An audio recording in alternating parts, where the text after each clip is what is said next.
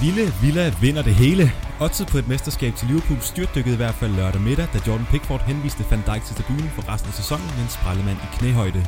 Dramatik var der også rigeligt af, da danske Erik Vestergaard udlignede for Southampton i overtiden mod Chelsea, mens indskiftet Manuel Lanzini bragte West Ham på 3-3 med en stærk kandidat til årets mål i Premier League, efter at have været nede 3-0 i London og mod Tottenham.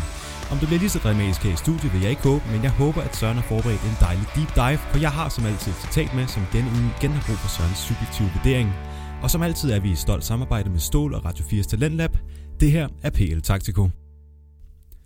Og velkommen til dig, Søren. Jo, tak og lige mod, Morten. Her på en torsdag eftermiddag, hvor vi lige har øh, hørt en lille smule coronapressemøde. Der er ikke lukket helt ned endnu, så vi kan stadig sidde her.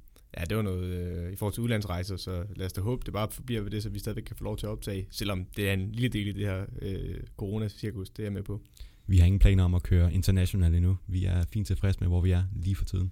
Ja, lad os bare, lad os bare blive inden for landets grænser i vores lille studie her. Det håber vi, det håber vi. Men øh, alt vel, og stadig ingen smitte hos dig? Nej, det... Det vil være et ærgerligt tidspunkt at nævne det for mig lige nu i hvert fald. det vil være ærgerligt at sidde her i studiet og så sige, Morten, jeg har noget, jeg skal fortælle dig. Altså, det, det går ikke. Det har været en elendig starter. Det, øh, nej, der er ingen af os, der har smittet, så det, øh, det er så positivt. Det er godt. Så lad os snakke om øh, det, vi er bedst til.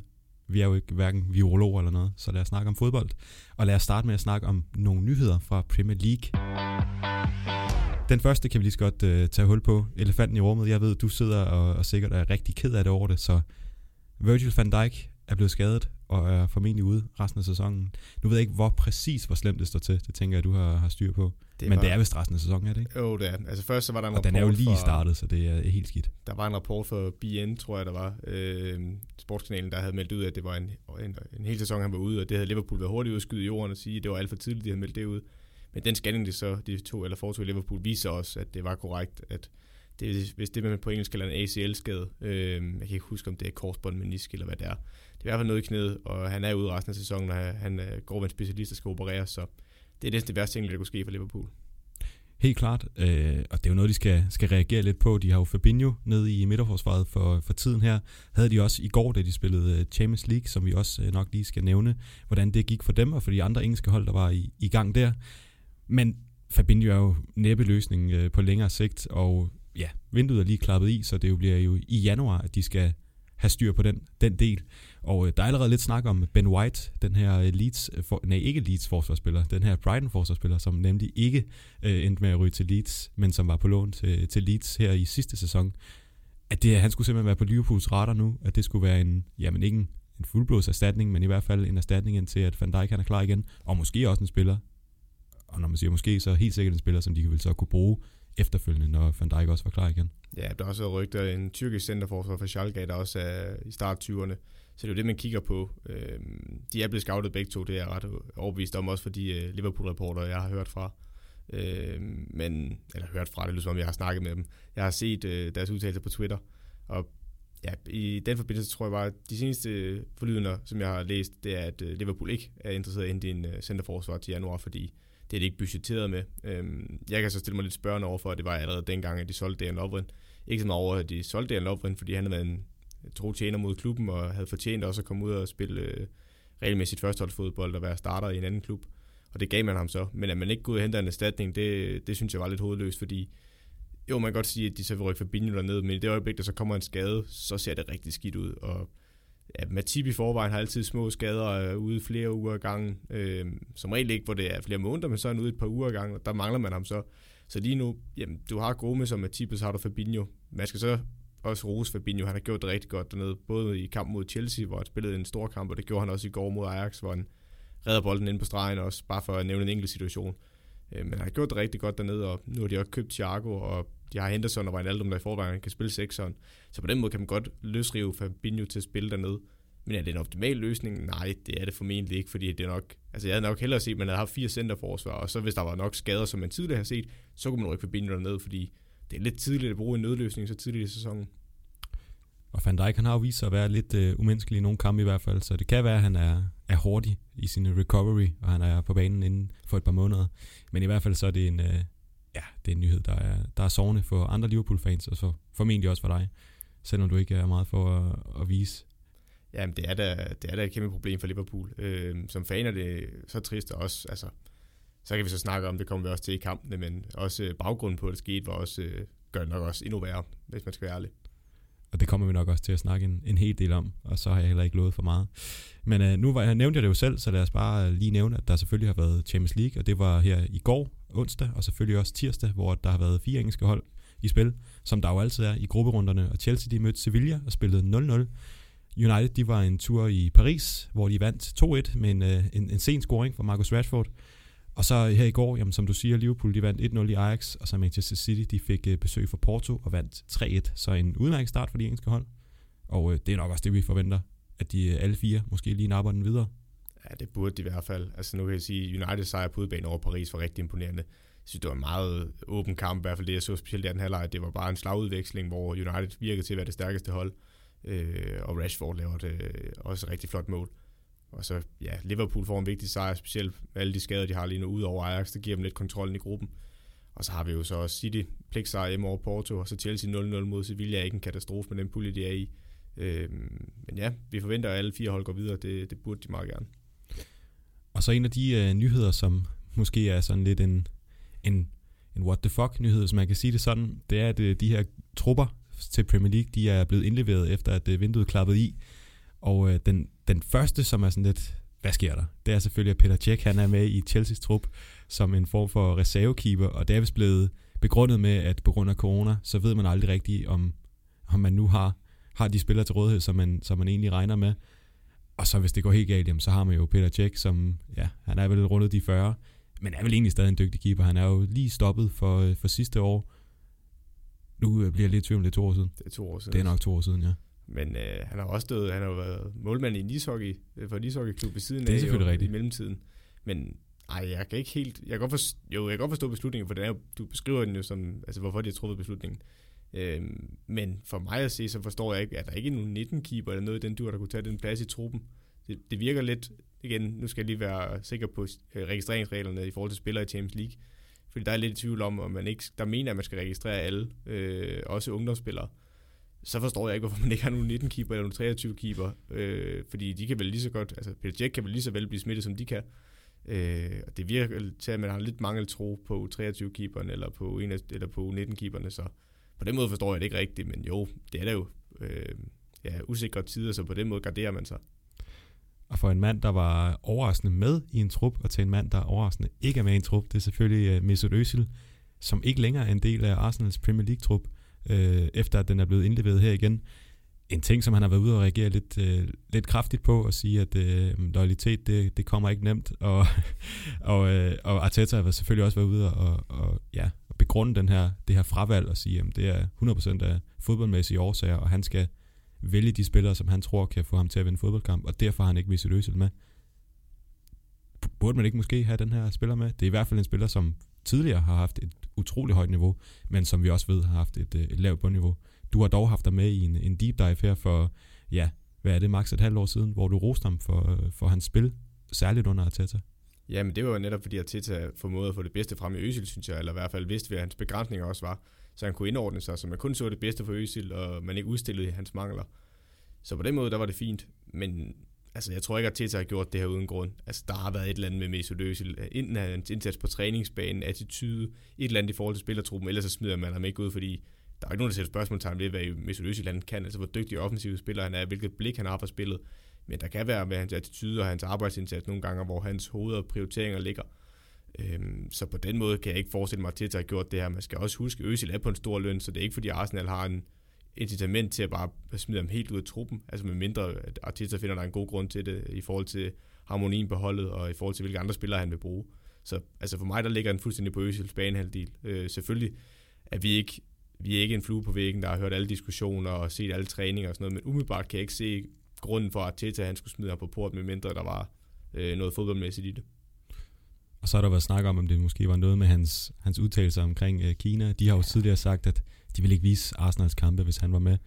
Men det tror vi ikke på, vel? Det er noget decideret sludder blandt det ind i det, fordi altså, Teta har fået lov til at tage den her beslutning. Han har så meget magt i Arsenal nu, så det er fuldstændig ham, der har taget det valg. Det kan jeg ikke forestille mig andet, så det virker bare som om Özil prøver at dække sig ind under en anden undskyldning, i stedet for burde han måske kigge på, hvordan han har tilbragt sin fodboldkarriere de sidste par år, hvor det virker til, at han har fået en stor kontrakt i Arsenal, så nu vel der ikke været det meste, det mest stabile setup omkring Arsenal, heller ikke i forhold til trænere, øh, spillestil osv.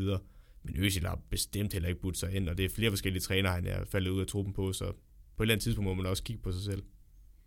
Og hermed opfordret. Og så snakkede vi jo om i, i sidste afsnit, det her Project Big Picture, og øh, ja, det blev selvfølgelig meldt ned, men som du også sagde, at det kunne måske godt være lidt et startskud til noget andet, og det kunne godt være, at, at det bare var et tabu, der var blevet brudt ved, at det her forslag det var blevet bragt på banen. Og ikke engang en uge senere, jamen så, øh, så er der blevet lagt lidt i støbeskeen. De har øh, United og øh, Liverpool har foreslået den her European Premier League, som er en, øh, ja, en, som det er, en europæisk første liga, en, øh, en, en, en stor europæisk turnering, som de bedste hold, de skal spille i. Og det var jo lidt det, vi frygtede, at det her måske kunne, kunne gå hen og, og være startskud til noget, som, øh, som var større, og noget, som var i den her liga med, at man simpelthen tog de bedste hold fra, fra hele verden, og hele tiden spillede kun dem. Sådan så at Champions League, det var en stor turnering, der kørte hele året, og at det så kun var de bedste af de bedste. Men det synes jeg er så forkasteligt. Altså, jeg kan få det helt dårligt over at sådan noget, og jeg kan bare blive vred over det. Og jeg er også Liverpool-fan ved siden af, men hvis Liverpool vælger at gå igennem med det her, der er godt nok langt dertil, og vi skal lige se, hvordan det, her, det falder ud. Men hvis det er noget, der er i støbeskinen og kommer til at ske på et tidspunkt, så skal jeg ikke bede om det. Fordi det synes jeg virkelig er, det er topmålet af arrogance, og man bare sætter resten af Premier League øh, og de mindre klubber fuldstændig ud af spil. Øh, og hvordan skal de drive en Premier League nu, hvor alle garanteret vil se de bedste hold spille? Og der synes jeg også, det er vigtigt at understrege, som, øh, som jeg også, at, at det, det, der gør de store kampe og derby specielt, jo, det er jo, at vi ikke har dem hele tiden. Fordi hvis der var et Merseyside derby hver uge, så ville det ikke være specielt mere. Og hvis det kun er de store hold, der møder hinanden, jamen, så kan det godt være, at niveauet vil stige. Øh, men det vil blive sådan en elite-liga, hvor alle, altså alle kampe skulle være noget specielt, og det kan man bare ikke. Alt kan ikke være specielt her i livet, heller ikke i fodbold. Så jeg synes, det er noget værd noget, de vil give sig ud i. Og ja, i virkeligheden så tror jeg, jeg er ikke sikker på, at det er et reelt forsøg på at bryde ud af Premier League. Jeg tror måske mere, at de rasler med sablen en gang til at skyde. Og det er lidt et skud over borgen på, øh, på øh, de andre Premier League-hold og sige, prøv at høre, altså, hvis vi ikke får noget mere magt her, jamen, så bryder vi bare fri. Det synes jeg egentlig er usmageligt, både for Liverpool og Manchester United, og garanteret også nogle af de andre store Premier League-klubber, der kunne være interesseret i det. Ja, det er en rigtig god pointe, du kommer med der, at, at det kan ikke blive ved med at være specielt, når de store hold møder hinanden. Fordi at på et eller andet tidspunkt, jamen, så vil der også være en, en top 6 i den her Premier League, og så vil det være de hold, man gerne vil se, der møder hinanden. Og øh, jeg tror også, nu husker jeg det, fordi at jeg, var, jeg var meget stor fan af, af spansk fodbold på det tidspunkt, men der var en periode, hvor at, at der var et Clasico 4-5 gange på, på to uger, hvor at, jamen, man fik jo nok. Altså man, ja. man vil gerne have de her store opgør, men hvis man har dem hele tiden, jamen, så bliver det jo ligegyldigt på et eller andet tidspunkt. Så vi håber, at de ikke, øh, at de ikke går i, igennem med det her. Og, øh, og for at det ikke skulle være nok, så et af forslagene, det var selvfølgelig også, at de founding teams, som selvfølgelig er United og Liverpool, jamen, de skulle ikke kunne rykke ud i de første 20 år. Og det viser også bare, at, jamen, at det, det er forkasteligt, det her. Ja, de rige vil have mere. Altså, Præcis. Nu, nu lyder vi næsten som sådan en øh, kommunistisk podcast, der sidder her og går efter ja, alle, alle proletarerne, der sidder hernede og rasende over, over overklassen. Men nej, det, det er jo lidt det, vi er ude i. At det Fodbold er, sådan, er en sport for proletarerne. Ja, ja, men det er, altså, fodbold skal være tilgængeligt for alle, øh, og alle skal kunne se det også. Og derfor synes jeg bare, det er, det er så forkasteligt, at de rige klubber prøver, eller bliver ved med at rasle med sablen om, at de vil lave en udbryderliga, og ja, I får rigeligt af penge i Premier League. Altså, lad nu være med at, lad nu være med at skubbe de andre væk fra jer. Og det er, det er altså PL Taktiko, det bliver ikke EPL Taktiko. så øh, lad os holde den til det, og så lad os gå i gang med de kampe, som vi har, har snakket om, vi gerne vil, vil runde. Den så første, det er selvfølgelig Merseyside Derby mellem øh, Everton og Liverpool. En kamp, som var øh, dramatisk på banen i den grad. Den øh, ender også 2-2, burde måske være en 3-2, men det skal vi nok komme ind på. Men i hvert fald en, øh, et, ja, et resultat, som Everton kan være, kan være rigtig glad for. De er stadig ubesejret i ligaen, og det har øh, alle spillerne også været ude og, og, og tweete og, og skrive på deres Instagram captions osv. Det er virkelig en sejr, som har, eller ikke en sejr, men, men en, et resultat, som har lunet i den blå del af, af Liverpool. Ja, det, øh, Altså, det vil jeg ikke være det, jeg vil kigge på som Everton-fan. Jeg vil kigge på, at afstanden mellem Liverpool og Everton var mindre i den her kamp, end den har været i mange andre Merseyside derby. Så på den måde vil jeg være positiv som Everton-fan, og også i forhold til, at de har haft nogle gode resultater inden. Øh, men når det så er sagt, altså Everton har også gode perioder i den her kamp, og de, de kunne også være kommet foran, og de har også flere chancer. Men det er Liverpool, der er det bedste hold i den her kamp, og skaber flere chancer og styrer spillet for det meste. Everton har en rigtig god periode i anden halvleg, øh, i midten af anden halvleg. Øh, men ja, der er rigtig mange andre ting, vi kunne tale om for den her, så jeg kan godt forstå, at øh, der er nogle Everton-spillere, der vil fjerne fokus fra det, der sker i den her kamp. Helt sikkert, og vi kender i hvert fald i hvert fald en, og nok også øh, to, men det skal vi nok komme ind på. Men hvis vi skal snakke sådan allerede inden kampen, som du siger, jamen det, det er et af de Merseyside derbys, hvor der har været kortest mellem de to hold, hvor Everton har egentlig har haft den, den største chance. Da du så på det her inden kampen, vi snakkede også lidt om det øh, i, i sidste afsnit, men var du egentlig reelt, øh, nu, nu øh, dig som fan, var du reelt bange for, at Everton egentlig ville gå hen og, og nappe en sejr her, og simpelthen sætte Liverpool endnu længere bagud i, øh, i mesterskabskampen? Jeg følte i hvert fald, det var tættere, og der var en reel risiko for, at Everton kunne vinde den her. Altså, det, jeg, vil, jeg har aldrig været så arrogant, at jeg gået ind til en Merseyside derby og tænkte, at Everton ikke ville kunne vinde den, fordi altså, det er trods alt en Premier League-klub, der for det meste har ligget en bedre halvdel af Premier League, og også har kæmpet mere med europæiske pladser, øh, selvom der har været nogle udfald undervejs. Og så er i derby, der kan, altså, der er følelser på tøjet, og der kan være nogen, der får et dumt rødt kort, eller en anden tilfældighed. Altså, der er, der er altså, så store forskelle nu heller ikke mellem Premier League-klubber generelt, så man kan ikke gå ind til en Premier League-kamp og sige, jamen, den er i, i tasken. Øh, men det er, altså, som jeg sagde, forskellen er blevet mindre mellem de to hold, med de indkøb, de har lavet, Everton og med Ancelotti som træner, der har et generelt godt tag på Liverpool, både i hans tid i, eller specielt i hans tid i Napoli, hvor de mødte Liverpool flere gange, øh, hvor han var rigtig god til at passe øh, sin taktik og spillestil til det. Så på den måde føler jeg, det var tættere, end det har været længe, og det synes jeg også, kampen er et udtryk for, selvom Liverpool synes jeg er det bedste hold i kampen, og skaber flere chancer, jamen så har Everton flere store chancer. De kunne, altså, hvis de havde været skarpere, jamen, så havde de måske også taget øh, momentum bedre i kampen. Og så starter Liverpool jo med at komme øh, tidligt foran. Efter tre minutter, jamen så Sadio Mane, han har gjort det til 1-0. Og er der så mere ro på det her, tænker man, okay, det er Liverpool det her, vi er, vi er et bedre hold, og vi skal nok klare den. Eller øh, hvornår begynder det at, ligesom at... Nej, det tror jeg ikke rigtigt, der er på noget tidspunkt. Jeg tror, jo, der falder der en eller anden form for ro i, at øh, de scorede først mod Liverpool, men altså sådan som Everton har spillet over, så kan man ikke sige, at, øh, at den er hjemme der, og specielt ikke som Liverpool forsvar set ud i den her sæson. Jamen, så de to ting det samme vil gøre, at du ikke føler, at det er en sikker sejr til Liverpool, heller ikke på det her tidspunkt. Øhm, selvom Liverpool udstiller nogle ting, og det skal nok komme ind på i min deep dive med nogle øh, defensive mangler hos Everton i netop 1-0-målet. Øhm, men ja, da de scorer den, der tænker man, at det, det bliver godt herfra. Og så bliver den, øh, bliver den 1-1. Og øh, ja, Everton, de er jo egentlig ikke bange for ikke at have bolden, og ja, det er 82% til, til Everton, 58 til, til Liverpool. Det er vel egentlig sådan en kamp, som Ancelotti han har set sig rimelig tilfreds med. Bør han også være det efter den her øh, 2-2 egentlig, når den, når den ender der, eller, eller burde de have gjort mere, da de, da de så kommer på den her 1-1? Nej, altså jeg tror, ud for kampens forløb, så tror jeg, at man vil være ikke tilfreds med, at være en fin forståelse for, at den er 2-2. Altså et point i den her kamp i forhold til, hvordan kampen spiller sig ud. Det vil være okay øh, som Everton. Også, altså, de scorer på en dødbold. Det er et flot hjørnspark fra Ramos Rodriguez, så godt kommer op Michael Keane. Øh, hvor jeg synes, Fabinho han slet ikke hopper nok med i duellen, men altså, Everton har perioder i den her kamp, det skal vi også understrege. Altså, de har flere gode perioder i den her kamp, øhm, og altså, der er også en, de har en afslutning på stolpen, de har en øh, fodboldrede på Adrian også, hvor de skaber nogle chancer, så det er ikke fordi, de ikke skaber noget, og ja, det er 2-4-3-3, der møder hinanden, og på den måde, der leger de meget godt op over for hinanden, og specielt midtbanekampen bliver hård, øh, hvor Liverpool har kvaliteter, men jeg synes specielt Alan, han gør det rigtig godt som seks, og ligger ryddet op foran sit forsvar. Øhm, men ja, Liverpool er bare et bedre hold i den her kamp, så egentlig i forhold til kampforløbet, så kunne man godt argumentere for, at Liverpool skulle have taget den til sidst. Ja, og det er de jo egentlig også øh, lige ved at gøre, og burde måske også have gjort det. Jeg ved ikke, om vi allerede skal, skal begynde at snakke om, om det mål, som, som egentlig ikke bliver... Lad os, lad os lige tage målene, inden jeg går over et rant generelt omkring den kamp her, fordi jeg synes, der er nogle ting, vi også skal holde øje med. Lad os gøre det så. Ja, lad os tage 2-1 mål. Det er en rigtig flot afslutning, Salah. Det er en dårlig clearing. Øh, jeg mener, det er Mine, der prøver at clear den, hvor den bliver det indlæg, der ind i feltet, hvor han prøver at clear den mine, men i stedet for så falder den midt ind i feltet til Salah, der afslutter første gang med venstre ben på en halvflugter øh, i modsat hjørne. Helt ud ved stolpen, det er godt sparket ind.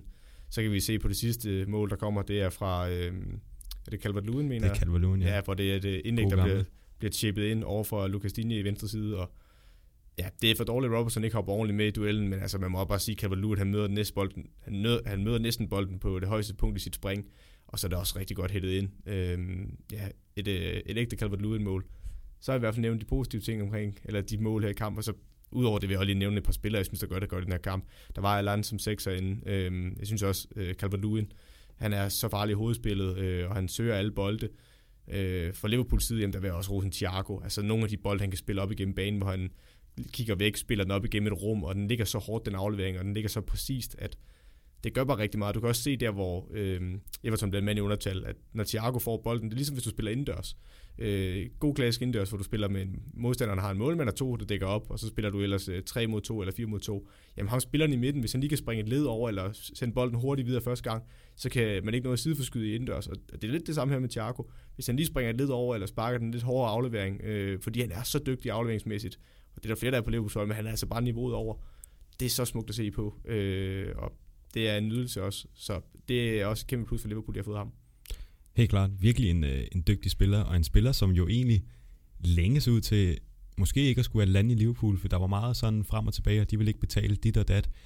Men altså for de penge, de har fået ham til, så er det jo et helt vanvittigt køb, det må man bare sige. Allerede det, vi har set fra ham nu, han kan bare noget, som man... Han kan det der uventet, simpelthen. Han kan gøre noget, som, som at det er altså ikke mange andre i den liga, der lige kan, kan slå sådan nogle afleveringer, som han engang med disker op med. Og det er netop den service også op til de tre forser, der har manglet lidt i nogle kampe, og der har man måske mere snakket om, at det skulle være en tier, øh, og hvad det er bindeled, og man har også prøvet en Naby der der mere driblerne kan komme med frem og så lave stikninger derfra.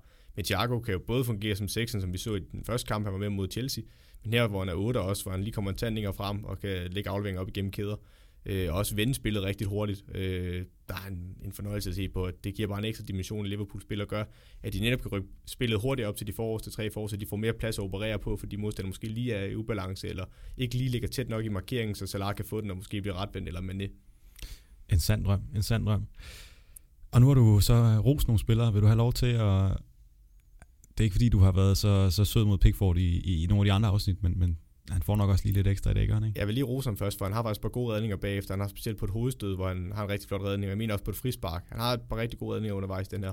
Øhm, og jeg kan sidde og svine Pickford. Det, at det er egentlig ikke ham, der skal have mest øh, for min tid. Det vil mere være dommerne og varesystemet øh, og øh, fodboldforbundet, som jeg vil gå efter.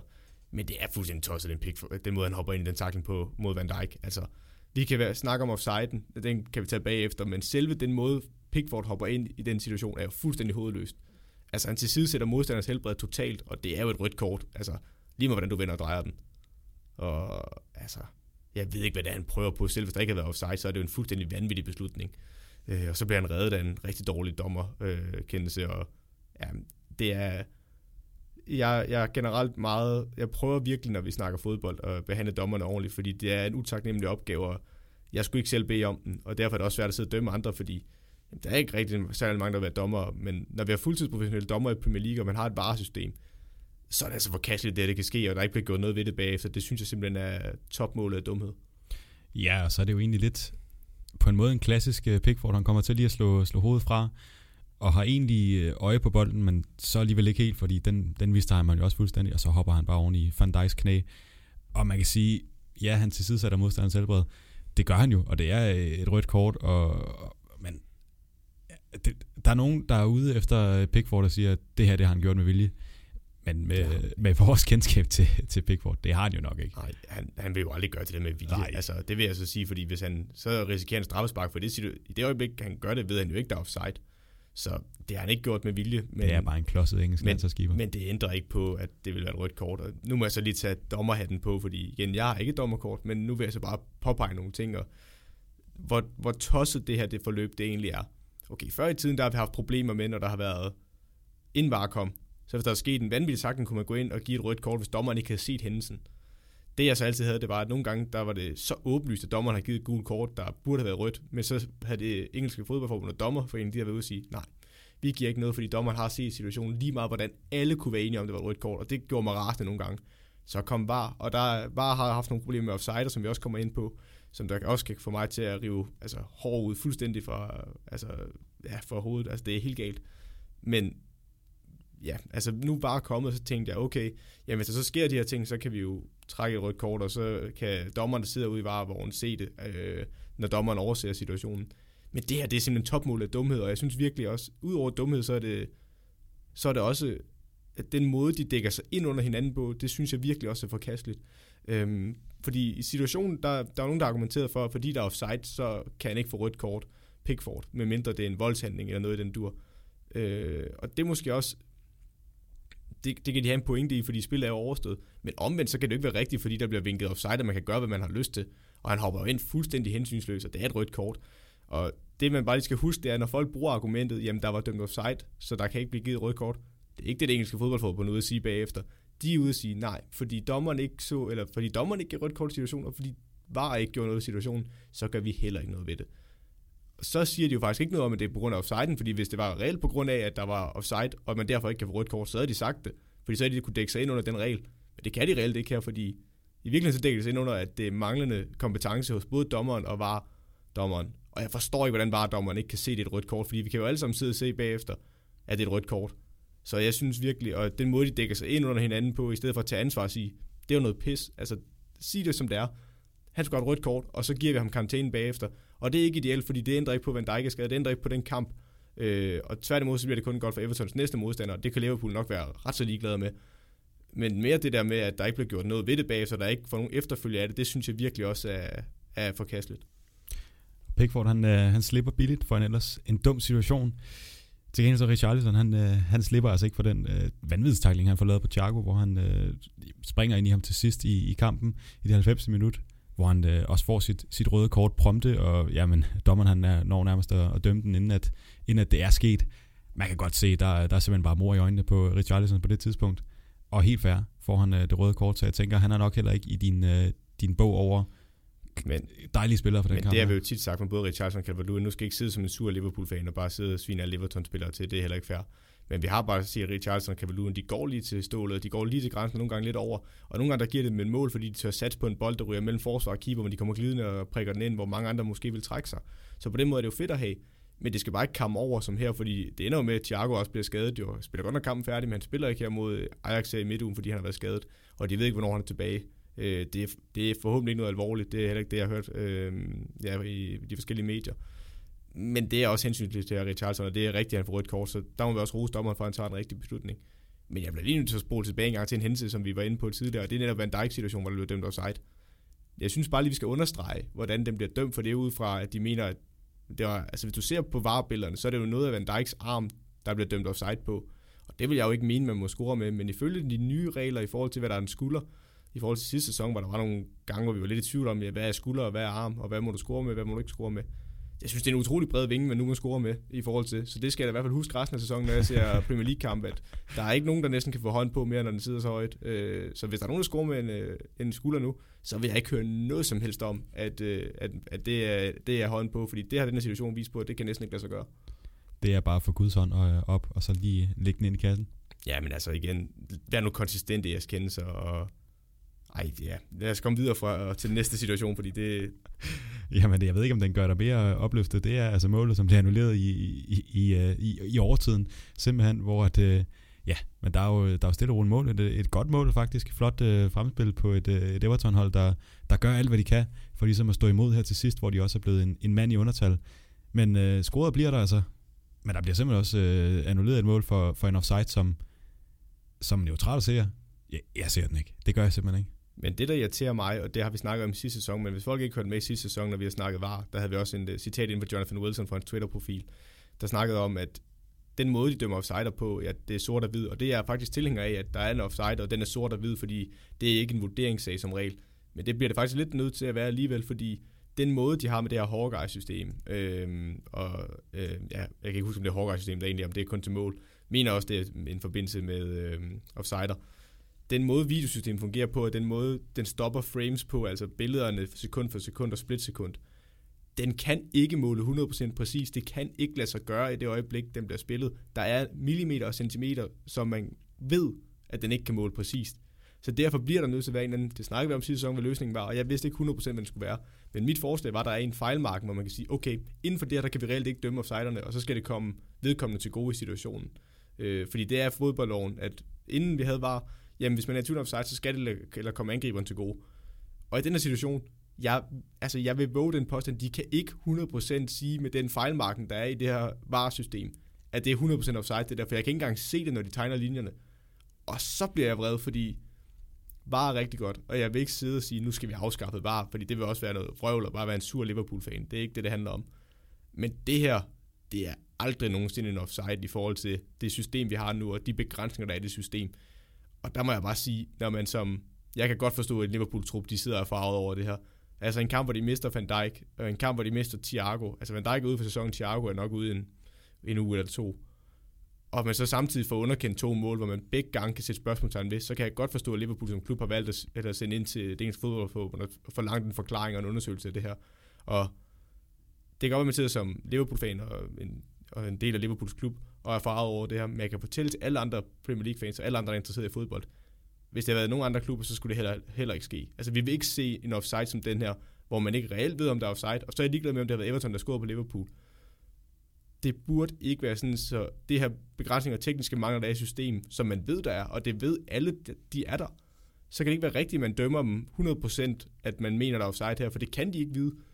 Og så synes jeg, det er, jeg synes, det er så dumt, at man så vælger at dømme offside, fordi de, de har reelt ikke mulighed for det, og ja, jeg synes bare, det viser inkompetence igen hos det, for dommerne og det varesystem her. Ja, jeg tror, vi havde en hel øh, deep dive seneste sæson, hvor du øh, jamen, ligesom kom med alle de her bud på, hvad der er godt ved var, og hvad der er skidt ved var.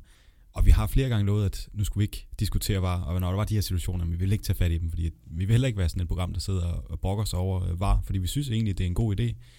De skal bare lære at bruge det ordentligt. Og det, øh, de havde, de har lavet nogle, nogle ting om til den sæson, og de havde lovet, at nu skulle de blive bedre, men når de her ting sker. Der kan, man kan jo ikke lade det ligge. Altså, og når, særligt når det har så afgørende betydning i, i den situation med Van Dijk og hans skade, og så jamen, i den her situation, hvor det jo er et, er et mål, der, der vinder kampen, som simpelthen bliver underkendt, som ikke bør være underkendt. Øh, et, fordi, som du siger, man kan ikke måle det, og to, selv der, hvor de mener, de kan måle det, der kan jeg, jeg altså, med det blotte øje, du kan jo ikke se det. Men det er jo lige den der med, at de siger, altså, hvor stregene bliver sat, at de, de kan de reelt ikke. Mm. Altså, lige meget om den streg, den er, de små centimeter der, det er ikke rigtigt. Altså, selv hvis de, hvis de tegnet op, så er jeg bedre kunne se det, fordi nu er der også spørgsmål om, hvordan de stiller det op, rent øh, grafisk. Men den linje, de laver, er alt, alt, alt for lille i forhold til det, de kan måle. Så nej, det er tosset. Øh, og jeg vil også sige, vi, vi snakker også om det tidlige sæson med Tottenham, hvor de blev udsat for det mod Newcastle. Det er lidt irriterende, og det er lidt, lidt irriterende, det er at underdrive det. Det er til at blive vanvittig af. Øh, for jeg er kæmpe tilhænger bare, det er jeg stadig, fordi jeg synes, der er nogle andre kampe, vi har set, hvor det er et rødt kort, der bliver lavet om, eller mål, der bliver, øh, ja, hvor den er dømt offside, vi får lov til at køre en færdig, hvor der så bliver givet mål. Og det synes jeg er super fedt, vi har det. Men ja, omvendt, omvendt så er der stadig de her mangler, vi skal have udbedret, og det, det virker bare til at gå for langsomt. Og det har jo også været hele diskussionen efter den her kamp, så jeg ved ikke, om du vil slutte den af på en positiv note, eller andet, du tager med for kampen, eller om vi bare skal fortsætte den uh, tone, der ellers er jeg tror, den kamp. det er positivt, jeg ellers vil tage med, det tror jeg, jeg giver mig til min deep dive med Rames Rodriguez. Det er i orden. Jeg vil glæde mig til Rames. Og lad os uh, hoppe videre så til den uh, næste kamp, vi udvalgte. Det er selvfølgelig Chelsea mod Southampton. En kamp, der sent i overtiden ender 3-3, grundet uh, danske Jannik Vestergaard og hans store hoved, der lige uh, ender på et, et Walcott-skud, og så uh, går ind bag kæpper i Chelsea-buret. En kamp, som uh, ja, Chelsea de har vel egentlig uh, nogenlunde styr på det, indtil de lige pludselig ikke har. De fører uh, 3-1 ved halvleg. Kan det passe, at, uh, at det er helt korrekt? Det skal jeg lige tjekke op på. Nej, 2-1 ved halvleg. mener jeg, ja. Men, øh, men ellers en kamp, som de har... Ja, altså der er mange positive ting egentlig at tage med. De får Timo Werner i gang. Kai Havertz får også øh, lov at score. Men altså, som vi kender Chelsea, så, så vokser træerne jo ikke ind i himlen. Og selvfølgelig så skal de jo ikke have... Eller de får selvfølgelig point, men de skal jo ikke have alle tre point med fra sådan en kamp her. Hvad er det simpelthen, der, at, at de ikke er gode nok til? Hvorfor er det, de ikke kan, kan få lukket sådan en kamp, som de egentlig bør lukke? Altså, vi kan starte med, at Chelsea har noget enormt flot offensivt fodbold, øh, inden de dykker over i det andet, for det synes jeg også, vi skal anerkende. Timo Werner, altså det første mål, han laver, hvor han kører mellem benene på ham, det er jo, hvor han laver, ja, det er en aflevering, han får op i fødder, hvor han bare lader den køre mellem benene, og også kører gennem benene på Bednarik, dribler frem, og så skærer ind i banen, og forbi en masse Southampton-spillere, hvor han så sparker imellem, og sparker den flot ind. Og også 2-0-målet også flot, hvor den bliver slået dybt for Jorginho bare i blinde hen over toppen på en førstegangsaflevering, han får, han slår den første gang afsted hen over toppen, øh, bare en blød bue, og så øh, kommer, øh, først så får Bednarik ikke klidet den ordentligt, så kommer Werner på bolden, tager den hen over hovedet på Alex McCarthy og hætter den ind. Men det, der gør ondt på det her Chelsea-hold, det er jo det er flere forskellige situationer, kan man sige. For det første, så er det... Øh, ja, de har en rigtig stærk offensiv. Altså, i den her kamp, der har de så Timo Werner liggende frem, de har Kai Havertz til at ligge som tieren, så har de politik på den ene og Mount på den anden. Det er en rigtig stærk offensiv, og Eugenio, der kan supplere bold op til opbygningsspillet, øh, jamen, så ser det jo egentlig meget godt ud. Og så har man Kanté, der skal ligge og være bølgebryderen. Det ser også ganske fint ud. Øh, og jeg synes også, Chilwell har pyntet meget på deres offensiv, at de har fået, som vi også snakker om sidste sæson, de manglede en bedre venstreback til at udnytte den plads, der er derude. Det synes jeg, han viser flere eksempler på i den her kamp også, og også får chancer selv. Øh, ja, det, det er også positivt at se. Men de laver også nogle rigtig dumme fejl undervejs, så vi kan igen, hvis vi kigger på nogle af målene, så er det forsvars skyld og målmandens skyld. Men det første mål, Southampton får af Danny Ings, det er jo en fejl af Kai Havertz, der vælger at drible midt på egen banehalvdel, og ikke har nogen situationsfornemmelse af, hvor hurtigt det går, øh, og hvor hurtigt genpresset kommer fra Southampton. Og så vinder de den der, og så, ja, så bliver Chelsea får fanget lidt ud på eget feltkant, og så bliver den bare stukket afsted til Danny Ings på indersiden, og så sætter han den flot ind øh, ved at runde keeperen. Øhm, så på den måde, der er det jo en fejl af, af de unge offensive spillere for Chelsea, og navnligt Kai Havertz, der ikke rigtig har en situationsfornemmelse her. Hvis vi så går videre til det andet mål, jamen, der kan vi så begynde at snakke om, at det er en koks ned bagved af både forholdsspiller og målmand. Gutsuma, han prøver at lægge den hjem til Kepa på en aflevering, men den bliver for kort. Så vil Kepa ud af fat i den, og jeg mener, det er Che Adams, der jagter den. Og så ved jeg ikke, hvad Kepa gør. Det virker som sådan en fejl 40 op i hovedet, hvor den bare crasher, sådan, ligesom på en computer, hvor et program crasher, men ikke rigtigt. Det er bare frosset, du kan ikke gøre noget. Øh, prøve at troubleshoot det. Altså, det er lidt det, der sker her, fordi han kan ikke rigtig finde ud af, jamen, skal jeg sparke til bolden, skal jeg tage den med hænderne, eller skal jeg tage manden, eller så han vælger sådan en halv løsning, hvor man bare sætter sig ned, og så når til Adams og uden om ham. Og så efter noget klumpspil, jeg kan ikke huske, om det er Chilwell, jeg tror, det er Chilwell, der prøver at komme ind på stregen og redde den, hvor til Adam først afslutter på, prøver at afslutte på stolpen. Chilwell redder den egentlig med en glidende takling, så flyver den op i luften, så kommer til Adams tilbage, og Kepa flyver forbi og kan ikke nå at redde bolden, og så sparker til Adams den op under nettaget. Øhm, det er jo en individuel fejl, kan man sige, både af, af Kutsuma og af Kepa. Øhm, og så det sidste, det er jo, det er jo en situation, hvor der kommer et, øh, ja, et, et indlæg, der blev slået ind, og så Walcott afslutter udefra med en halvflugt, og han sparker i jorden, hvor Jannik Vestergaard sætter den ned og ind. Men det der mere er, det er, at Chelsea ikke rigtig formår at kontrollere kampen. Altså, de skal kontrollere den meget bedre, fordi Southampton presser, altså både til sidst, øh, og ikke bare tilfældigt, at de kommer op og udligner. Øhm, og det synes jeg måske, de kunne forvalte bedre, og så, ja igen, de spiller rigtig flot offensiv fodbold Chelsea. De har nogle rigtig flotte kombinationer, specielt ude i venstre siden ved Chilwell, hvor øh, jeg synes, Kai Havertz er god til at komme ud som 10 og skabe lokale overtal, hvor han driver helt ud på kanten nogle gange, og så kan Mount gå ind i banen, eller øh, Werner kommer ned i banen, nogle andre løber dybt bag ved ham. De har nogle rigtig flotte sekvenser derude. Men der er bare der er for mange individuelle fejl af forsvarsspillere, øh, og så er der så er der også noget situationfornemmelse hos nogle af de offensive, for jeg synes heller ikke, de bidrager nok i defensiven. Nej, og som du siger, de formår jo egentlig ikke at, at tage den her kamp og, og gøre den til deres. Altså, de kommer jo på, på 2-0 efter en halv time. Så bør man som, som det tophold, som Chelsea trods alt er, sige, okay, så trækker vi os lidt tilbage, og nu er vi der. Nu er det vores kamp. Nu skal vi bare styre den stille og roligt. Og som du siger, jamen det er også personlige fejl. Det er Kai Havertz, der, der dribler dumt, og det er øh, Kutsuma, der laver en, en helt åndssvag tilbagelægning til en, til en keeper, der har, i hvert fald må have mistet al selvtillid efter, at det er blevet gjort helt klart, at øh, Mangdi han er kommet ind som første keeper på det her hold. Og når de øh, vælger en, øh, en gammel Peter Tjek og har ham med i truppen, fordi man måske ikke helt stoler på corona, og, øh, og den unge keeper. Det, der må du altså lige fortælle vores kære lytter, at du sidder og laver... Ja, jeg laver, øh, laver lige de der æseløer omkring øh, corona. Det kan også godt være, at det er Kæber, man ikke øh, er helt tryg ved. Hvem ved? Men, øh, men i hvert fald, så, så er der jo de her små enkeltmandsfejl, men der er også noget i det her hold, der, der måske bare, altså hvorfor, skal, hvorfor er det muligt, at han men, fejler en gang op på midten af banen, som så gør, at, at det ruller hele vejen ned? Men der bliver vi også nødt til at snakke om filosofier, fordi Øh, du er inde på noget med, jamen, hvorfor stiller de så ikke bare ned til Chelsea, når de får en 2-0? Og det er også lidt filosofier, men det kommer også til at gå over i Tottenham West Ham-kampen, vi snakker om. Jeg vil jo som træner, nu ved jeg godt, at Southampton er et dygtigt kontrahold, og det er jo deres ypperste forsvar. I den her kamp, der stiller de op i en 4-4-2, når de dækker op, og når de så angriber, så stiller de op i en, noget, der minder om en 4-2-2-2, hvor man så har to 8, der ligger derinde i Armstrong og Prowse, og så har man øh, to mellemrumspillere i Walcott, og øh, hvem er den anden? Er det Nathan Redmond? Det er Nathan Redmond der ligger sådan, de ligger ikke som kanter, det er misforstået at tro. De går faktisk ind i banen, ligesom når man spiller 4-3-3, hvor man så har de to kantspillere går ind og bliver mellemrumspillere. Det gør de også her. Og så får de lov til at drive på tværs af banen, kan gå ind som 10 også øh, foran de to angriber, hvis det er. Kan også løbe dybt, hvis en angriber der kommer ned, så de driver rigtig meget. Det lykkes ikke særlig meget for Southampton i første halvleg at spille sig igennem på den måde. Og Southampton styrker af kontraspillere, så øh, ja, efter de angriber, efter nogle hurtige omstillinger. Men altså, jeg vil nok stadigvæk sige, at hvis man er Chelsea, så skal man stadigvæk kunne have bolden i kampen og styre spillet, og det synes jeg egentlig også, de gør, men jeg synes bare, de kontrollerer ikke kampen, og det er en forskel. Altså man kontrollerer kampen både ved at have bolden, men du kan også kontrollere den ved ikke at have bolden. Og der skal Chelsea være bedre til, når de har bolden og kontrollere kampen, fordi lige nu, der kan de ikke stille sig ned og have den. De kan ikke stille sig ned og bare tage imod mod deres Southampton hold, for der ser vi så, at Jannik Vestergaard score til sidst, og der inviterer man også lidt pres mod sig. Der vil jeg jo hellere at man kan holde bolden i opbygningsspillet, og så spille sig igennem. Øh, og når man kommer foran altså 2-0, så kunne man nok godt score flere mål igen. Det er utroligt at kritisere et hold, der scorer tre mål i en kamp. Øhm, men når man kommer så tidligt foran 2-0, så kunne man måske også skabe flere chancer det, altså, og sætte nogle flere mål ind. Men ja, det jeg kritiserer Chelsea mest for, det er, at de skal kunne kontrollere kampen med bolden også. Øh, og det synes jeg bare ikke, fordi det andet kan de heller ikke. Så man sætter sig lidt mellem to stole, fordi man ikke rigtig kontrollerer kampen med bolden, og heller ikke uden, altså kontrollere kampen hjem, når man først er foran 2-0. Øh, og det er det, man skal kunne som et tophold.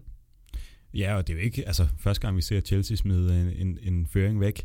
Øh, tværtimod, det, det er noget, vi er blevet lidt vant til, at, at der kommer lidt længere i valsen, når det, når det ser allermest sikkert ud for det her Chelsea-mandskab. Er det ikke lidt naivt at tro, at man kan blive ved med at... Jamen altså, ikke at... ved jeg ikke, de, de, de tænker nok over defensiven, og de er nok, de er jo nok opmærksom på, at de skal give den lidt mere være lidt mere klar over, at de skal stå godt defensivt, når de så først kommer foran, frem for at skulle prøve at jagte nogle flere mål. Men, jamen, jeg ved så bare heller ikke, om Chelsea's centerforsvar er god nok til at stå nede i tomandsforsvar, uden en sekser foran sig. Men skal de så ikke have mere hjælp fra midtbanen? Jo, lige præcis. Men der vil jeg jo så også sige, med den formation, man vælger at stille op i, at man bare tænker, jamen, det er guns blazing, altså vi går ud, og så scorer vi flere mål end jer.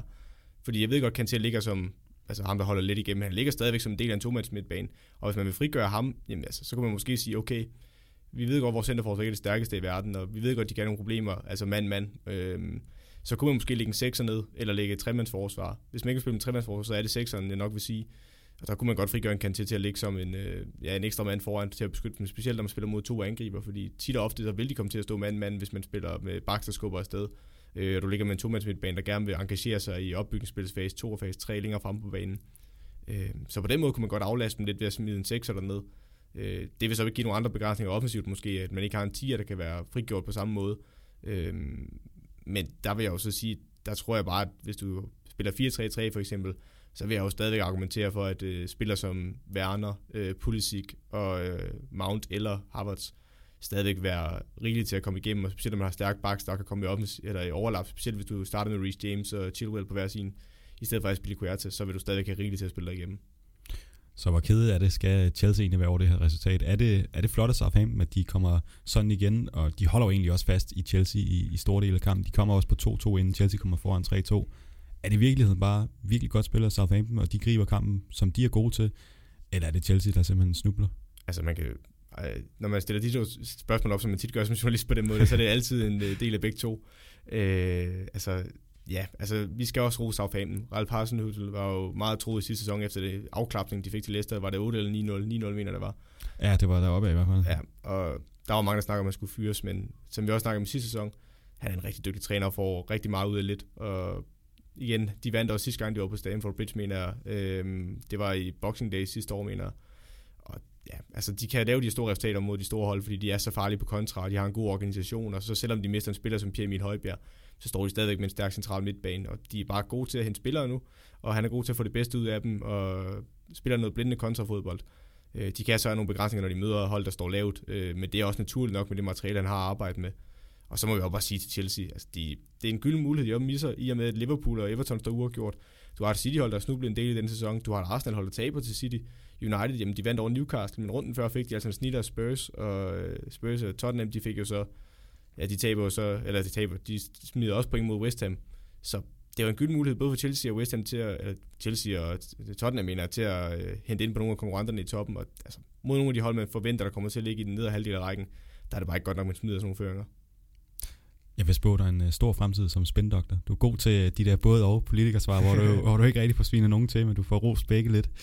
Og det er jo egentlig også det, vi skal her. Så det vil jeg rose dig for. Ja, nu, jeg tænkte, jeg blev nødt til efter sidste afsnit, hvor jeg bare savede i, i højre og venstre, og ja, nu blev jeg nødt til at være lidt mere diplomatisk. Ja, vi har fået ros for det jo. Så det. Men i hvert fald så, øh, den ender 3-3, takket være øh, dansk Jannik Vestergaard. Ah. Lad os nu give ham kredit, han er dansk for pokker. Men i hvert fald ender den 3-3, og det er et resultat, som øh, ja, begge klubber kan vel egentlig være, være fint tilfreds med den start, de har fået. Chelsea, hvis de havde holdt den her, så havde de ligget nummer 3 foran øh, Liverpool. Southampton, de ligger nu øh, 12'er, og sådan, ja, godt midterfelt. De har fået nogle gode sejre. De har også øh, tabt nogle, øh, nogle kampe, men egentlig en udmærket start. Vundet to, en uafgjort, tabt ja, to. Men det vil jeg jo så gerne anfægte igen, fordi altså, når man står med den her mulighed som Chelsea, så er det ikke godt nok, man, fordi vi, man vil kigge tilbage på sådan en kamp her i sæsonen, og så synes man har lagt to point på jorden. For det er jo det, de har. Altså, de, de skal vinde den her kamp. Så godt være Southampton, de har nogle gode ting, de gør rigtigt, der har nogle farlige kontraløb, og men det er selv Chelsea, der inviterer dem ind i den kamp på nogle dumme fejl, og de ikke selv gør det færdigt. Så på den måde, så kan vi godt snakke om, jo, pointmæssigt, så er Chelsea jo ikke langt efter på den måde. Men de kunne bare ligge rigtig meget bedre, hvis de havde gjort arbejdet færdigt. Helt klart. Og det er nok også en, øh, en lille anke, de har efter West Bromwich-kampen, som også er en 3-3. Men altså, det er altid godt, man kan kigge indad på sig selv og ikke skulle blame noget, som for eksempel var, den er lidt mærkelig. Men øh, lad os hoppe videre fra, fra den her kamp, og lad os komme til en anden øh, 3-3 kamp. Det er selvfølgelig Tottenham mod West Ham. En kamp, som øh, Tottenham er foran 3-0 i, og jamen, vi siger det jo igen, de, øh, de kontrollerede den, der var styr på det 3-0 efter 16 minutter. Man tænker, det kan jo umuligt gå galt. Men øh, så kommer Manuel Lanzini jo ind, og, og jeg ved ikke, altså, det var som om, der var et eller andet i luften. Øh, kommentatorerne sagde også, at han skal sikkert ind og gøre det til 3-3 nu what? altså, det, øh, da, da jeg sad og så den her kamp, der kom jeg i tanke om, hvad det var. Jeg ved ikke, om det var det seneste afsnit eller afsnittet før, at, øh, at, hvor jeg havde spurgt dig, hvad det var, du kaldte kampe, når de var sådan lidt, altså når det var nogle resultater, der var sådan helt åndssvage. Og det, du kalder dem freak-kampe, eller freak-resultater, eller sådan noget. Ja. Og når man er bagud 3-0 efter 16 minutter, så er at ende med 3-3, det er jo simpelthen et freak-resultat. Altså, det, det, giver jo ingen mening. Og jeg tror, der er nogle West Ham fans og nogle West Ham spillere, der har fejret det her, som om det var en sejr. Og det var det jo egentlig også, når man, når man tænker på, hvor meget nede i sækken de var efter de første 16. Igen, vi skal ikke til noget med Wake, eller Wake West Ham, når de scorer tre mål de sidste 10 minutter af de ordinære spilletid. Altså, det er fantastisk og imponerende, og specielt at du har ret, når Tottenham fører 3-0 efter så kort tid, øh, jamen, så bør de også køre den her kamp hjem. Og altså, men, men, men der er altså nogle tendenser undervejs, som vi bliver nødt til at kigge på, fordi resultatet i sig selv er et freak-resultat. Man kan ikke komme udenom, at når man får en 3-0 så tidligt i kampen, hvor der er spillet under 20 minutter, jamen, så er det et freak-resultat, at man smider det.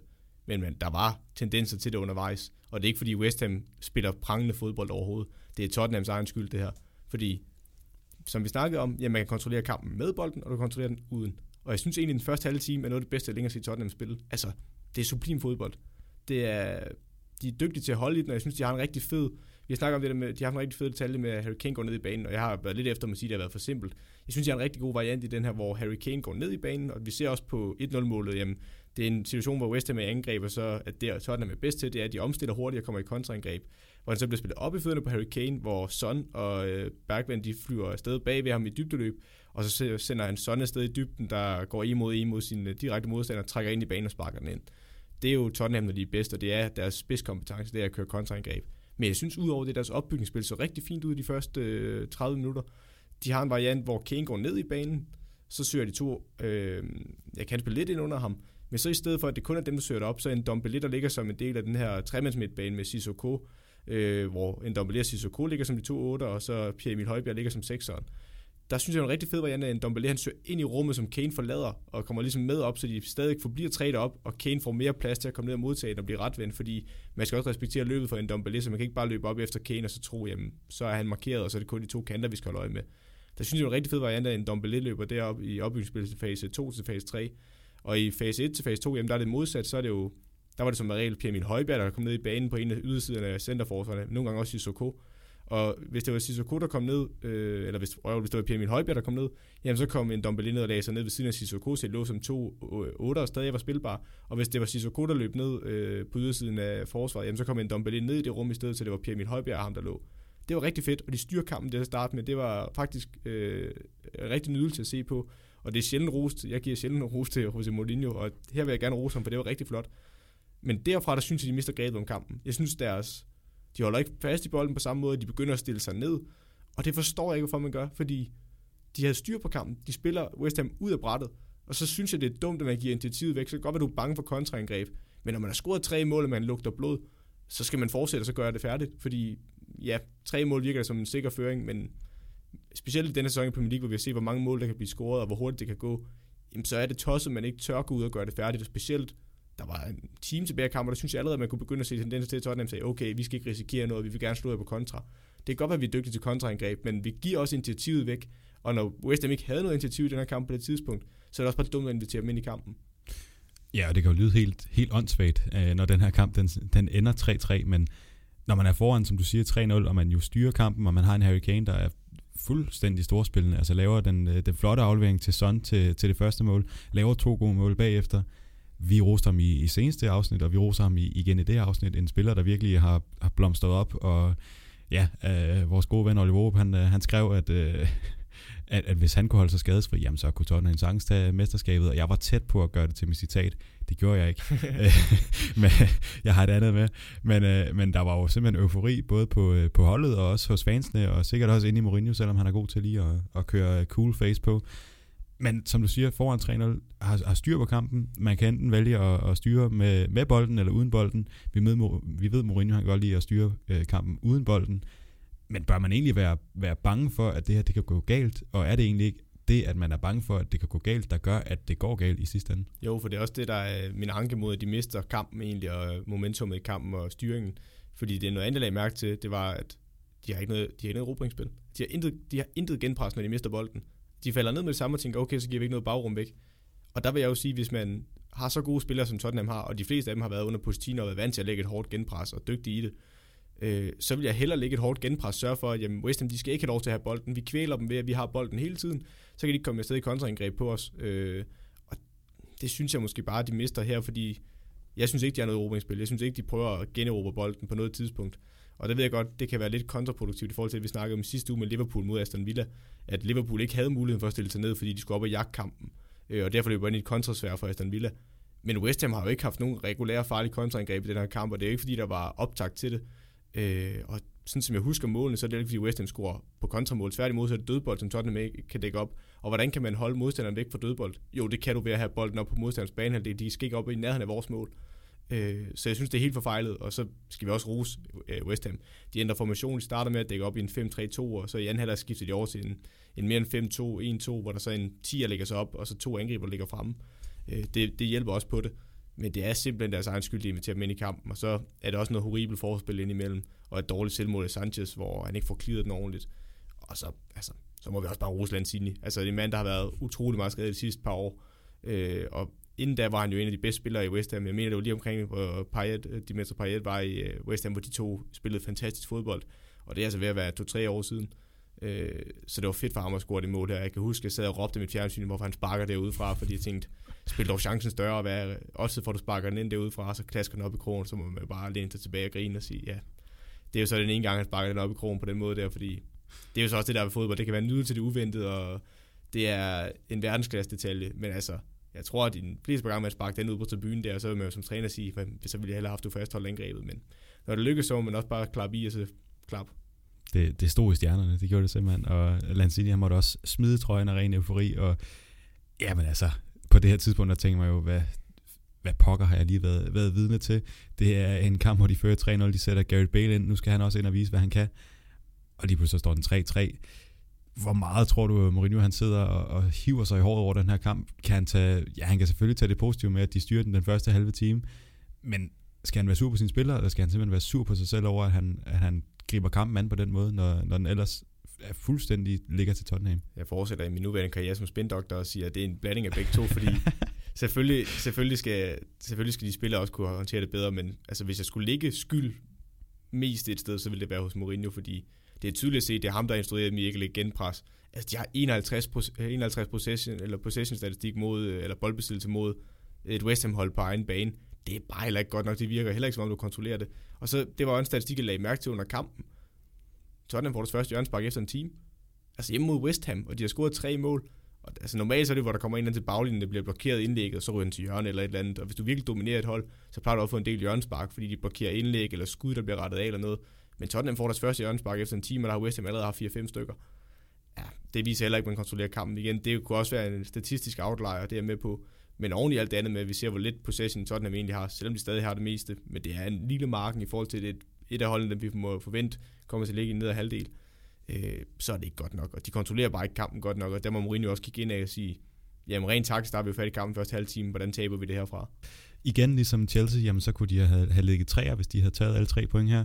Det gør de ikke, de ligger syver øh, med 8 point efter fem kampe. Må jo egentlig være godkendt nok, men øh, man er nok håbet på lidt mere, særligt når, når ens fans de sidder og, og, og gisner om mesterskabet efter en halv time. Og, ja. Jeg så også, at nogen på Twitter, der skrev, at det var den korteste, korteste mesterskabsdrøm, der har været i nyere tid i Premier League. fordi det varede lige fra den første halve time der, og så, ja, eller det første kvarter til 16 minutter, og så frem til de får udlignet. Ja, men jeg vil også sige, det er igen en nuance, fordi Tottenham skal heller ikke stå tilfreds med 8 point, efter det kampprogram, de har haft. Newcastle-kamp er med på lidt en freak-kamp, fordi det er også øh, en kendelse, der går mod dem til sidst. Man kunne så argumentere for, at de skulle have scoret flere mål til at starte med mod et Newcastle, der ikke er prangende. Øh, men lad nu det ligge. Altså, det er også uheldigt for dem i den kamp. Øh, men det er også point, de har smidt på bordet, eller lagt på bordet, og det er det samme med den her kamp. Altså, det er nogle hold, de skal slå hjemme. Øh, og der er, det noget, der er det noget skidt, at man ikke henter i point, fordi når de andre hold snubler, så er det altså der, man skal samle point op, hvis man har mesterskabsambitioner eller Champions League-ambitioner. Men i hvert fald så er nogle af de andre resultater, der var i den her runde, det var Manchester City, der fik besøg af Arsenal og sendte dem hjem med en øh, 1-0'er. Altså City vandt 1-0. Og Newcastle, de tog imod Manchester United på hjemmebane, og den vandt United 4-1. Sheffield, de tog imod Fulham og spillede 1-1. Crystal Palace, de mødte Brighton og spillede også 1-1. Leicester, de havde besøg af Aston Villa, som de, er jo, de, de vinder jo simpelthen det hele. Så de vandt selvfølgelig 1-0 på, øh, på Leicesters bane. West Bromwich og Burnley, de gav os den første 0-0'er i den her sæson, og så Leeds og Wolves, den endte 1-0 til Wolves mandag aften. Vi skal til deep dive nu. Ja. Simpelthen. Det er dig igen, og øh, du skal snakke om øh, en af de lækre tigere, James Rodriguez. Ja. Så bare værsgo. Øh, jo tak. Og øh, som altid, så øh, den deep dive, vi laver her i programmet, den kan man finde, øh, fordi jeg sidder og tegner på det, jeg sidder og laver nogle taktiske analyser, Uh, ja, der var ikke nogen deep dive for sidste uge, så der er ikke nogen, der skulle smidt op for sidste Ah, uge. der er stadig, de, jeg er jo stadig to bagud. ja, igen. Eller vores somi-mand er stadig ja, to bagud. Og det, ja, det er jo fantastisk, at det, som vært, der styrer du det hele, og der kører det bare derud af. Så snart der kommer sådan noget social media, så er det en helt anden morgen, vi ser. Så snart, så snart det afsnit det er uploadet, så tænker jeg nul på det. ja, det, men, det får jeg lige styr på. Men i hvert fald, øh, under normale omstændigheder, så plejer jeg, at jeg tegner på øh, de taktiske analyser, jeg sidder og laver, og så kan man se dem på vores Facebook-side eller på vores Instagram-side, øh, hvor vi også hedder PL Taktiko. Øhm, og i dag der tager vi hul på en deep dive, der handler omkring uh, Liverpool-Everton-kampen, og så det, jeg vil kalde James Rodriguez-paradokset. Øh, det er sat lidt på spidsen, øh, for man kan godt godt lave det på andre offensive spillere, men det er bare noget, jeg tit har tænkt på her i starten med Rodriguez på kanten, om når han har været vant til, at han har spillet kanten også, men de fleste vil nok sige, at han har været bedst på 10-rollen, øh, fordi han har ikke haft så mange defensive pligter. Øh, og nu ligger han på kanten i en 4-3-3. Der er nogle defensive pligter også, selvom jeg, vi også vil komme ind på, at der er nogle ting, der er med til at indordne dem også. Øh, men som udgangspunkt, så har han nogle defensive pligter, som han også kan forsømme, men omvendt så er han en drømmeagtig og offensiv spiller, som vi også får lov til at se i den her kamp. Øh, men vi kan starte med startopstillingerne. Vi har Pickford på mål for Everton, øh, så har vi Seamus Coleman på højre bak, Jeremina i centerforsvaret sammen med Michael Keane, så har vi Lucas Digne til venstre på venstre bak, så har vi Alan som defensiv 6'er i 4-3-3-systemet, og så på hver side af ham, der har han to brede midtbanespillere i øh, Gomes på venstre side, og Doucouré på højre. Og så de tre fremme, der har vi James Rodriguez på kanten, Calvert Lewin i midten, og så har vi Richarlison på venstre kant. Liverpool stiller op i en 4-3-3, man til den Everton stiller op i. Så har vi Adrian på mål, Trent Alexander-Arnold på højre bak, Matip som højre centerforsvar, Van Dijk starter som venstre centerstopper, bliver skiftet ud med Gomes ret tidligt på grund af sin skade. Robertson som venstre bak, Fabinho i centerfor, eller som øh, sekseren på midten, øh, den defensive midtbane. Så har vi Henderson til højre som den brede midtbane, øh, Thiago Alcantara som øh, venstre midtbane, og så har vi Firmino helt fremme, Salah til højre, og Mané på kanten til venstre. Øh, det er sådan, de stiller op begge hold. De to eksempler, jeg har taget med, det er eksempel på den gode Rodriguez, og på den knap så gode Rodriguez. Og det er paradokset, der er ved Ramos Rodriguez, fordi vi kan sagtens blive forblindet af alle de fede ting, han laver. Han laver to assist i den her kamp, og er farlig flere gange, men har også nogle begrænsninger defensivt. Øhm, det første, det er, det, jeg vil altid starte med risen, så kan jeg altid tage rosen bagefter. Øh, det første ris, eller det den ris, jeg vil give til øh, Rodriguez, det er fra det første mål i kampen. Øh, det er en situation, der udspiller sig flere gange i kampen, men det bliver mest udstillet på det første, også fordi det er et mål, så det bliver straffet, så man alle sammen kan se det. Øh, Matip han har bolden midt på Liverpools banehalvdel, lidt over i højre side, øh, og skal til at spille den over på modsat stænderstopper Van Dijk, øh, der står lige omkring midten af banen, øh, også midt på Liverpools banehalvdel. Så Matip vil spille den fra højre mod venstre. Det har Ramos Rodriguez set, og i og med, at øh, øh, Calvert-Lewin er gået ned for at dække Fabinho, øh, som der er Liverpool 6'er, så vil Richard, eller så vil øhm, Ramos Rodriguez prøve at stjæle og bryde afleveringen, som han er ved at spille med tip over fra øh, sin højre side over mod venstre over mod Van Dijk. Så Ramos Rodriguez begynder at lave et løb fremad i banen over fra sin højre side og gå ind i banen for at dække øh, Van Dijk, der står midt på Liverpools banehalvdel. Problemet er lidt, at han, det opdager Robertson med det samme, så han begynder at liste sted om bag ved ham og begynder at bevæge sig, han står i venstre side øh, på Liverpools banehalvdel, men begynder at bevæge sig over øh, Evertons banehalvdel. Og Matip vender den ikke over, øh, over på Van Dijk, fordi han kan se Ramos Rodriguez på vej til at starte det her pres. Så han vender rundt igen og begynder at kigge over på sin højre side. Men det betyder så, at Ramos Rodriguez nu ligger omkring buen på Liverpools banehalvdel, og Robertson er stukket afsted i den anden retning og har masser af plads at løbe på nu. Og i stedet for, at Matip spiller den modsat, så spiller han op igennem en kæde, øh, op på øh, en af Liverpools offensive spillere, hvor den bliver lagt af til Salah. Jeg mener, det er Firmino, den bliver spillet op på, og så bliver den lagt af på Salah. Og nu er vi oppe midt på Evertons banehalvdel. Her der er han egentlig meget godt dækket. Han er markeret af Alan og Ducouré, der begået ind i banen, og Salah er midt på øh, Evertons banehalvdel centralt i banen. Men Rodriguez, han står nu på Liverpools banehalvdel, lige omkring øh, midterpletten. Men Robertson er stukket helt et sted over i modsat side, øh, og har masser af plads på ydersiden, og er midt på Evertons banehalvdel, helt ude øh, ved kridtstregen i venstre side. Og nu vender Salah bolden ud mod ham, og Robertson modtager bolden nu øh, på ydersiden af feltet øh, og i venstre side. Og der bliver Seamus Coleman nu nødt til at støde ud som højre bak, så de dækker, egentlig er det Evertons bak, der dækker Liverpools bak. Og det der er problemet her, fordi i en 4-3-3, der er det helt i orden nogle gange, at kantspilleren ikke når at komme ud i det område. Men det kræver, at den 8, der er i den side, det vil sige Ducouré, altså midtbanespilleren, han kan gå med ud i støtte og dække op. Men Ducouré har været med og hjælpe til for, at Salah ikke løber imellem ham og Alan ind i midten af banen, så han har skubbet ind i banen. Og det den bliver vendt derud, så skal han jo løbe hele vejen fra midten af banen og ud i højre side af banen. Og der er, der er bolden bare hurtigere end Ducouré. Så da bolden bliver spillet ud på Robertson, jamen så skal Coleman gå ud, og så løber man, eller så løber man ind i mellemrummet mellem Coleman og øh, den højre centerstopper Michael Keane. Og i det rum der, der, der er Mané der, hvor han kommer ind, og der er Robertson, tager trækket rundt om Coleman og lægger den ind til Mané, hvor der ikke er nogen, der har fulgt med løbet, og han sætter den ind. Øhm, det er et eksempel på, at Rodriguez, han er jo, ideen er fin, at han vil gå i det pres, Problemet er bare, hvis Doucouré samtidig skubber ind, så bliver der rigtig meget plads, og specielt når Liverpool er så god til at vende spillet hurtigt på diagonalafleveringer, og de har så dygtige backs, så er det rigtig, rigtig farligt. Og vi har andre situationer i den her kamp, hvor den også bliver vendt hurtigt over mod venstre side, efter Everton har gået i pres eller haft bolden, og der er Rodriguez ikke hurtigt nok til at komme retur. Og så står Coleman tit i en situation, hvor han står alene med, nu er det godt nok Godfrey, der kommer ind senere, men både Godfrey og Coleman kommer til at stå i flere situationer, hvor de står øh, alene med både Mané og Robertson, og i den her situation, jamen der er det Robertson, der sætter Coleman, og så lægger den ind, øh, på tværs til et indlæg, og andre gange der er det med net at komme ud i banen, og så kommer Robertson i overlap, og så bliver Coleman nødt til at respektere overlappet, følge med overlappet, og så kan man næste stå helt fri og lægge et indlæg ind eller køre ind i banen. Øh, og der bliver Rodriguez nødt til at være bedre til at komme længere ned i banen. Han bliver, bedre, han bliver nødt til at forstå bedre, hvornår vi går i erobringsspil. Og hvis vi ikke lykkes, så skal han være hurtigt til at komme på plads. Øh, og det er det, der bliver et problem her i den her kamp. Men omvendt, så må vi også nyde Ramos Rodriguez. Han laver to assist i den her kamp, og han er, han er en blindende fodboldspiller det, som vi tidligere snakkede om, det er, at han har mindet om en Philip Coutinho, der er meget i Liverpool, øh, til at gå ind i banen, og ikke så meget den typiske kantspiller, der vil sætte dig på fart, eller løbe i dybden eller noget. Det er ikke Rams Rodriguez spil. Hans spil, det er, at han går ind i banen, og så enten går han mod mål, eller også så får han et overlap, han kan lægge den på siden af, og den sidste mulighed, det er, at han chipper den ind, som han gør i den her situation i anden halvleg. Øh, han modtager bolden i højre side, øh, det er lige omkring en times spil, hvor han modtager bolden øh, lige på kanten af Liverpools felt, øh, på højre side af feltet. Der er han mod øh, Andy Robertson, og der går han ind i banen, og nu ser vi, hvad det her Everton-hold, de kan offensivt. Med de indkøb, de har lavet, og den måde, han spiller på Ancelotti. Ramos Rodriguez trækker ind i banen, Robertson ved, jamen han skal ind til venstrebenet, så jeg lader, jeg lader ham åbne op ned mod baglinjen, for han løber heller ikke fra mig. Og alligevel så var Rodriguez noget genialt ud af det her. Han går ind i banen, og er igen på feltkanten nu, øh, trukket lidt ind, men er stadigvæk på øh, feltkantens højre side. I stedet for at sparke på mål, som de fleste vil gøre her, altså som en Riyad Mahrez, vi kender, øh, der er rigtig god til at gå ind i banen, og så få skiftet sit tempo hurtigt, så han kan sparke ind på sit venstre ben. Rodriguez skærer ind, men det, der er fedt her, det er, at man har en Doucouré, den højre midtbane, der er rigtig god til at komme med i feltet. Det var han også for Watford. Han løber ind og angriber mellemrummet mellem Robertson og øh, Gomes. Det er mellemrummet mellem venstre bakke og center bakke i venstre side. Så har du Calvert-Lewin, der angriber mellemrummet mellem de to centerforsvar.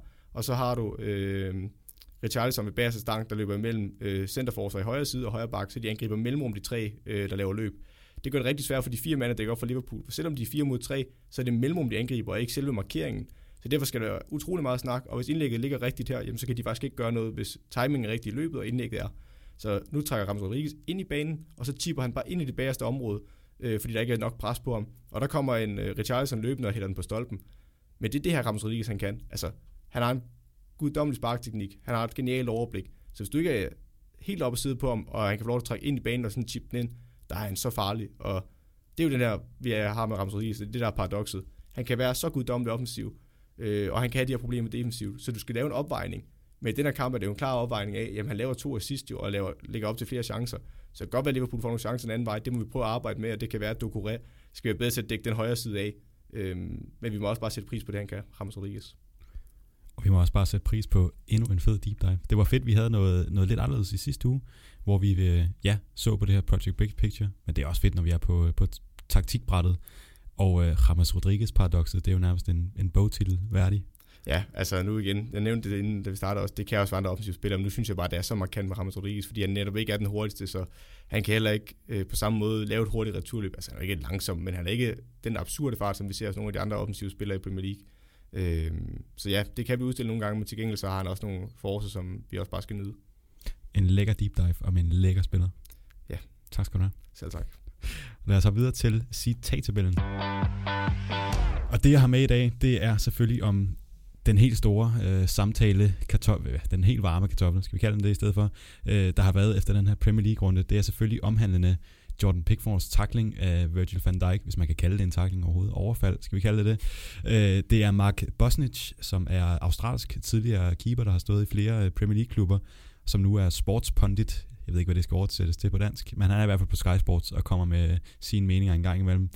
Han snakker omkring den her takling øh, fra Pickford på Van Dijk, også den takling, som Richarlison han senere laver på øh, Thiago. Altså de her taklinger, som, som tilsidesætter modstanderens helbred, øh, som vi også tidligere havde med Andre Gomes, der, der var ude i længere tid. Og der skal selvfølgelig laves en, en løsning på, hvordan, hvordan skal vi stoppe de her ting, hvordan skal vi sørge for, at det ikke er en del af spillet længere. Og hans, øh, hans take på det, det er måske lidt voldsomt, men, øh, men det, det er selvfølgelig så op til dig til at, at skulle vurdere det. I hvert fald så øh, det, jeg har taget ud. Har du hørt det? Eller? Du, du ligner en, der... Jeg ved godt, hvad det er på vej hen, det her. Ah, perfekt. Jeg har lige uh, lavet sådan en snippet ud af det. Jeg har taget lidt væk, og sådan noget, sådan, så det passer en mere citatform. Uh, men citatet, det går sådan her. Det er hans uh, løsningsforslag. How long the player you tackle is out, is how long you will be suspended. Men, ja. Så det vil godt... sige, Pickford han skal ikke stå resten af sæsonen. jeg kan jo godt forstå incitamentet. Øh, der var så nogle Liverpool-fans, der skrev, at øh, for eksempel også grund til, at han ikke fik karantæne Pickford, det var, at de mente, det var en hård straf, at han skulle spille. Øh, men, men, men, men øh, Nej, det har vi været på. Ja, men, men ja, hvis vi skal se på det her, så ideen er jo, tanken er jo fin i og med, at straffen skal være lige så hård. Men der er jo så flere nuancer i det her, fordi altså hvis det er en reservespiller, der løber ind og hakker modstanders stjerne ned, så er det jo bedøvende ligegyldigt, hvis man sætter en af nogle 19 spillere til at gøre det. Øh, en anden vinkel på det er også, at nogle gange, der kan det jo også være uheldigt. Altså, jeg ved godt, Pickford ikke gjorde det her med vilje, og det skal vi også huske, og derfor synes jeg stadigvæk, at han skulle have en lang karantæne. Men jeg synes ikke, at han skulle være ude for hele sæsonen, fordi det er ikke med vilje, han gør det. Altså, det er noget andet, hvis det er en decideret et voldshandling, hvor han prøver at slå en mand ned eller noget den dur. Det er det jo trods alt ikke. Altså, det er hensynsløst, og det burde straffes. Men jeg synes ikke, at man kan retfærdiggøre, at han skal sidde ude en hel sæson, fordi det var ikke hans hensigt. Øh, så en lang karantæne burde han have, men jeg synes ikke, man kan gøre det op i den måde der, fordi der kan også være nogle gange, hvor det er en, vil det så være en voldshandling, og han så ikke kommer særlig slemt til skade, skulle han så bare have en enkelt dag. Øh, det synes jeg jo heller ikke er fair, så ideen er jo egentlig fin nok, når man tænker på den, men når den skal ud i virkeligheden, så, så er den ikke så meget gang på jorden. Nej, fordi det er jo netop meningen, at, at, at det her forslag så skulle sørge for, at de her taklinger, de ikke skulle være en del af fodbold længere. Men som du siger, Pickford har jo nok ikke tænkt, nu går jeg lige ud og smadrer Van Dijk, og så, så Liverpool, de bliver sgu ikke mestre i år, fordi at deres bedste spiller, han er ude lige pludselig.